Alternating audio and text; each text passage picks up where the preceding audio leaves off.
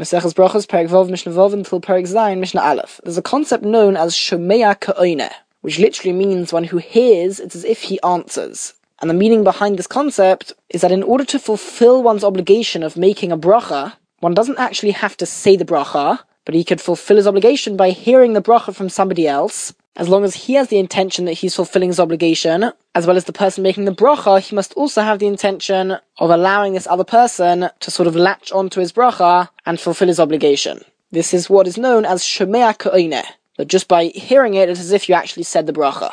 Now when it comes to birkos hane'enin, which are brachas made upon benefiting from something, for example the brachas you make on food, in order to use the mechanism of shomea ka'oine, the person who is making the bracha has to be obligated in that bracha. Meaning he can't just say a shahakol b'dvarai on behalf of somebody else and not drink or eat anything. It's only if he needs to make that bracha anyway that he can allow somebody else to latch onto it and both of them to fulfill their obligation via that one bracha.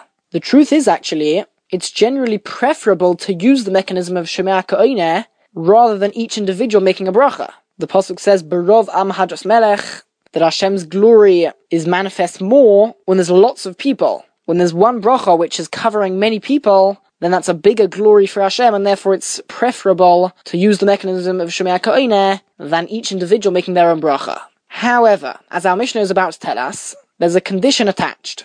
Namely, in order for me to fulfill my obligation via your bracha, we have to be eating as a group. It's not enough that we both need to say the same bracha, but we have to have a kavius, which means we have to be in a state where we are there in a fixed manner, and we're eating together. We're not just both snacking quickly, grabbing something to eat without properly sitting down to eat it. Rather, we've got to eat properly as a group in order to use Shemaya Ka'oine. Now, during the period of the Mishnah, the way they would eat a proper meal is that they would recline. They would lean to their left, similar to what we do on Seder night nowadays, and only if they did that would that show that it was a fixed meal. So the Mishnah begins, If there was a group of people who were sitting down to eat, even if they sit around the same table, as long as they don't recline, each one should make a bracha for himself, because they are showing that they are eating in a temporary manner. However, Hisebu, if they did recline, they did lean towards their left, then they have a proper kavias, they're considered one group together, and therefore one of them should make a bracha for all of them, using the mechanism of shomea ka'oine. The truth is nowadays, just by sitting down that would be enough, because that's the way we eat a proper meal. Continues the Mishnah, we said earlier on that if one makes a bracha on wine before the meal begins, then that would generally exempt him from making a bracha for the rest of the meal. But of course, if he hadn't made a bracha on the wine before the meal began, then he will need to make a bracha during the meal. Now, what happens if once again you've got a group of people and they're eating a proper meal together, so they technically could use the mechanism of Shemea Ka'oineh, and Bolahem Yaim Seicha Wine is brought to them during the meal, while they're eating. The halacha is that Kol Echad Ve'echad that actually each individual should make a bracha for himself, and they shouldn't use Shemea Ka'oineh.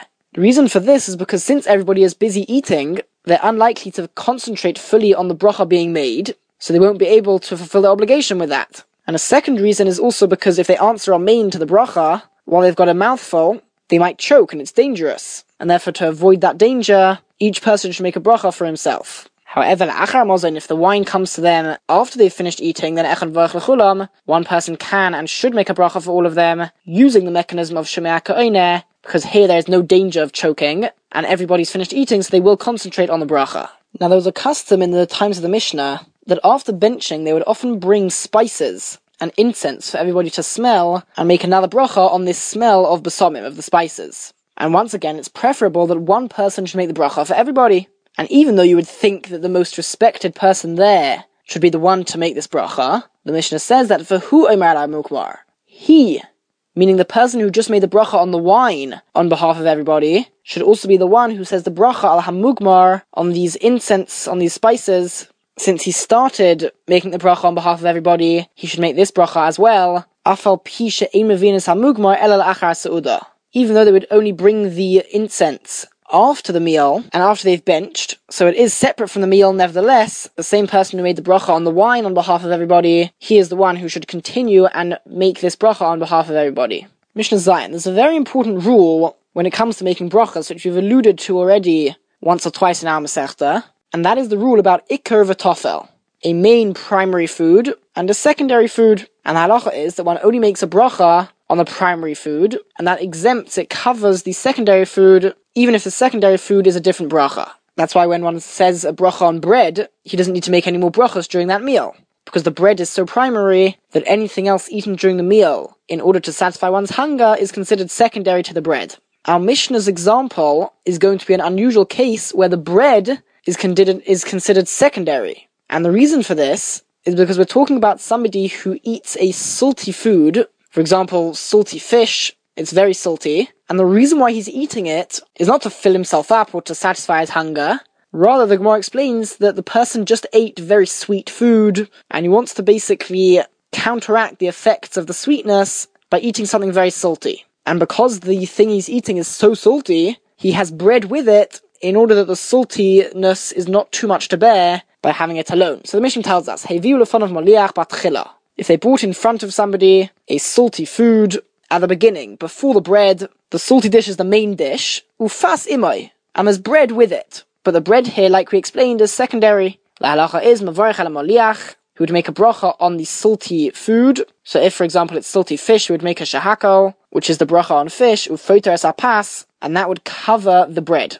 And he wouldn't make a bracha on the bread. Tefela loy, because the bread is secondary to it. And says the Mishnah Zahaklol, this is the rule, kol shu ikar of imay tefela, any food which is the primary food, and it comes with a secondary food, mavarich alo ikar, tefela, he makes a bracha on the ikar, the primary main food, at he covers the secondary food, the thing which is tofel, and does not make a bracha on that. Mishnah Ches. Up until this point in the Perek, all the brachas which we've mentioned and discussed are midrabanon. The Chacham instituted them. We explain that it's logical that one can't benefit from this world without praising Hashem for it. There's one bracha on food which is midaraisa, namely birkas hamazon.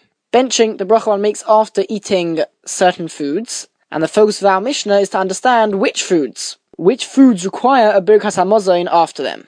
Now we learn from a pasuk in the Torah that one needs to make three brachas actually after eating certain foods. So the first three brachas in benching are midaraisa. The actual words weren't formed by the Torah, but the fact that one needs to say three brachas is an obligation from the Torah. Now what are those three brachas? So the first one is praising Hashem for food, for sustenance. That was formulated by Moshe Rabbeinu when the Mon came down. The words for the second bracha, which thanks Hashem for the land of Eretz Israel, those were composed by Yoshua when he led the Jews into Eretz Israel. And the third bracha, which prays, it asks for Hashem to rebuild Yerushalayim and the Beis Hamikdash, that was made by David Hamelech and his son, the king Shlomo Hamelech. The fourth bracha was added later on, that's Midrabanon, but the first three brachas are Midoraisa. So the Torah says, You shall eat and you shall be satisfied, and then you shall bless Hashem, and that's really the main source for Birkas Hamazon.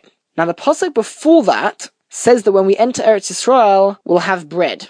So everybody agrees that when one eats bread, the pasuk after that comes to tell us that you have to make a bracha after eating bread.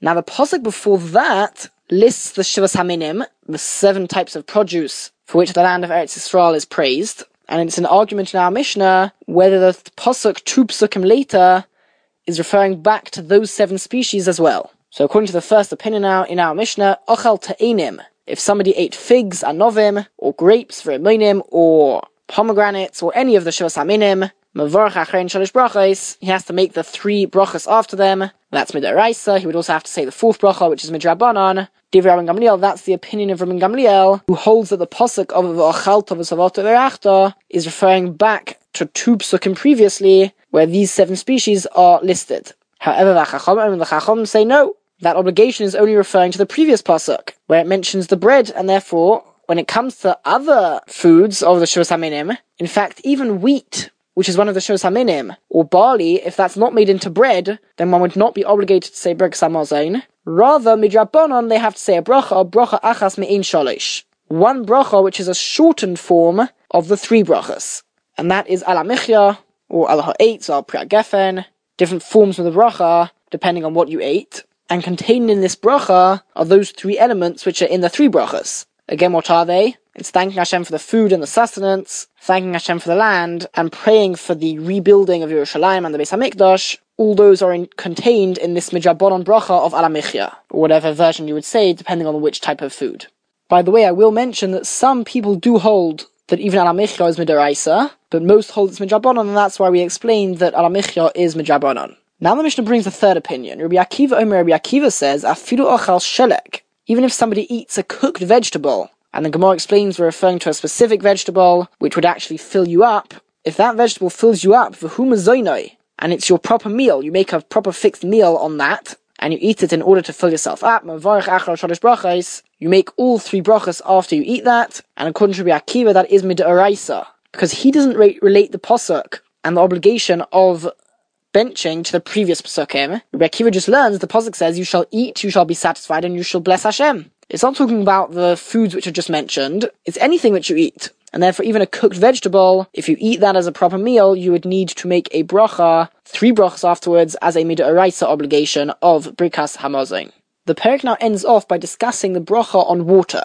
Now, the only real benefit which one gets from water is if he drinks it in order to quench his thirst. But if somebody consumes water for another reason, such as to get rid of something which is stuck in his throat, or to allow him to swallow food properly, the water itself is not really beneficial, and therefore one wouldn't make a bracha on it in that situation. It's only hashesamayim litzma'i. If somebody drinks water for his thirst, since then he's getting a proper benefit, he says the bracha, blessing Hashem and praising him that everything was created by his word.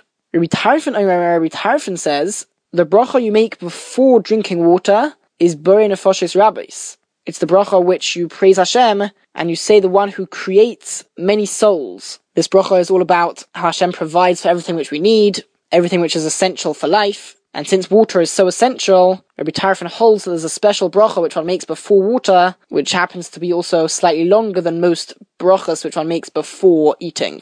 Now the halacha is that Borei Nefashos Rabbos is only used as an after blessing, and it's made after eating any food which one doesn't make a birkas hamazon or an al on, but it's never made before eating or drinking anything.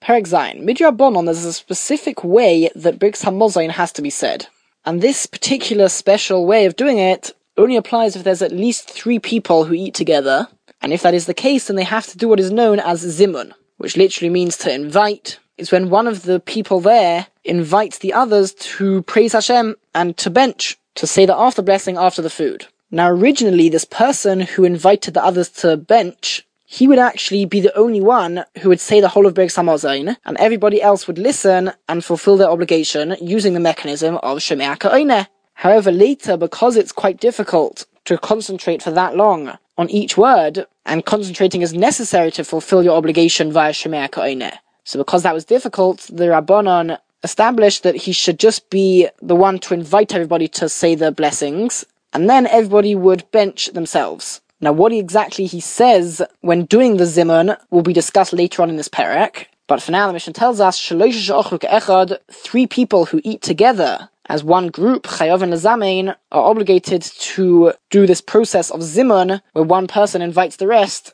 to say this after blessing of Birkas Hamazon. The fact that it has to be at least three people is learnt from Psukim, and that is to be found in the Gemara. Now the halacha is that if somebody eats food which is forbidden to eat, then he cannot be part of the zimun. And the Mishnah is now going to list many types of food or categories of produce. First, it will list permitted foods, or foods which, which, which if one eats, he can still be part of the zimun. And then it will go on to forbidden foods, which if eaten, the person would not be able to be part of the zimun. And most of the things on the list are going to be various tithes, various trumas, maestras, which are the different gifts which one needs to give to Kohanim, to Levim, to the poor people after producing his crop. And this is really an introduction to the entire Seder, because most of Seder Zeraim is all about these different gifts which a farmer has to give. So we begin with something known as Demai. Demai comes from the Aramaic of Do Mai, which means this is what, and it basically refers to any produce which is bought from an Am Ha'aretz, who is somebody who is not so learned, he doesn't really know the laws properly, and although the majority of these type of people still separated the necessary gifts for the Karnim Levim and the poor people,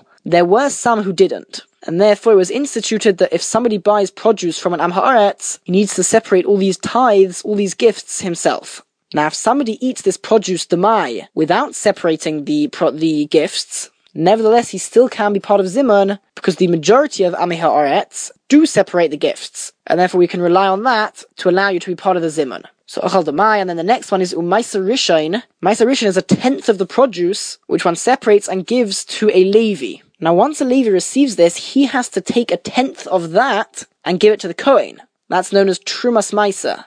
And he's not allowed to eat the Maisa Rishon until he does so. But if the Truma Smaisa has been taken, then he can't eat that. So Umaisa Rishon Shnitl Trumasai. If a Levi ate Masa Rishon after the Trumas Maser was taken, then again he can be part of the Zimun. The truth is, it is quite obvious, and the Gemara explains what exactly the Mishnah is telling us, which we wouldn't have known.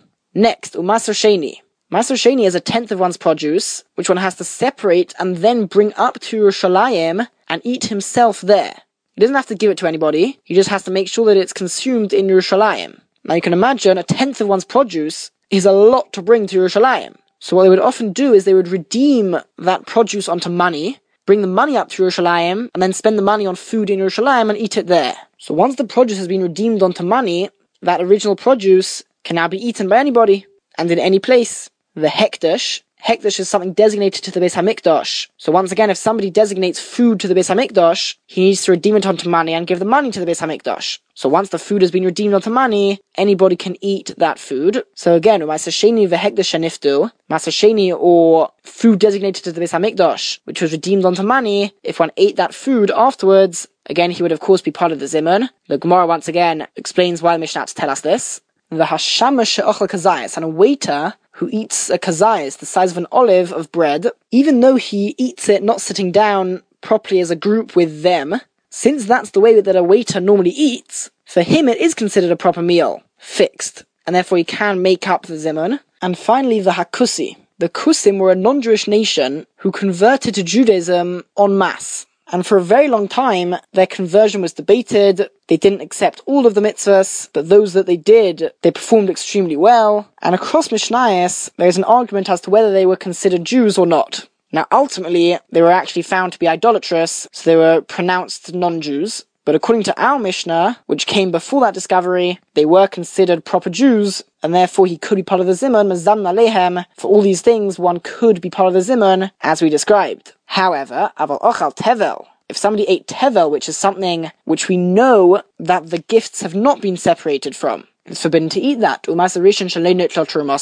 If somebody eats masarishain, which is the tenth of one's produce which goes to the Levi, so if the Levi eats that, but shalonit before its Trumas Maser has been taken. Remember, Trumas Maser is the tenth of that which the Levi gives to the Kohen. And before that's taken, it's forbidden to eat that. Thirdly, a Maser Sheni, which is a tenth of one's produce which he eats in Yerushalayim. The hekdesh, or food which was designated to the Beis Hamikdash. Sheloiniftu, if either of these food has not been redeemed yet onto money, so of course it's forbidden to eat it. The shamish ocha pochs mekazayis, and a waiter who eats less than a kazayis of bread. Truth is, this applies to anybody who eats less than a kazayis of bread, less than the size of an olive. The Mishnah just says a waiter in order to parallel the first part of the Mishnah, so that the lists are similar. The Hanochri and a non-Jew, even somebody who's half converted to Judaism, but not fully, all these people, im zan they cannot be part of the Zimun, one cannot make a Zimun with them, and again, although many of these points seem obvious, the Gemara does explain each case and which part wasn't exactly obvious, and why the Mishnah had to tell us each case. Be it as it may, we've given a very brief outline of these gifts which a farmer needs to give from his crop. No doubt throughout the rest of the Seder, we will go into far more details about each of these gifts.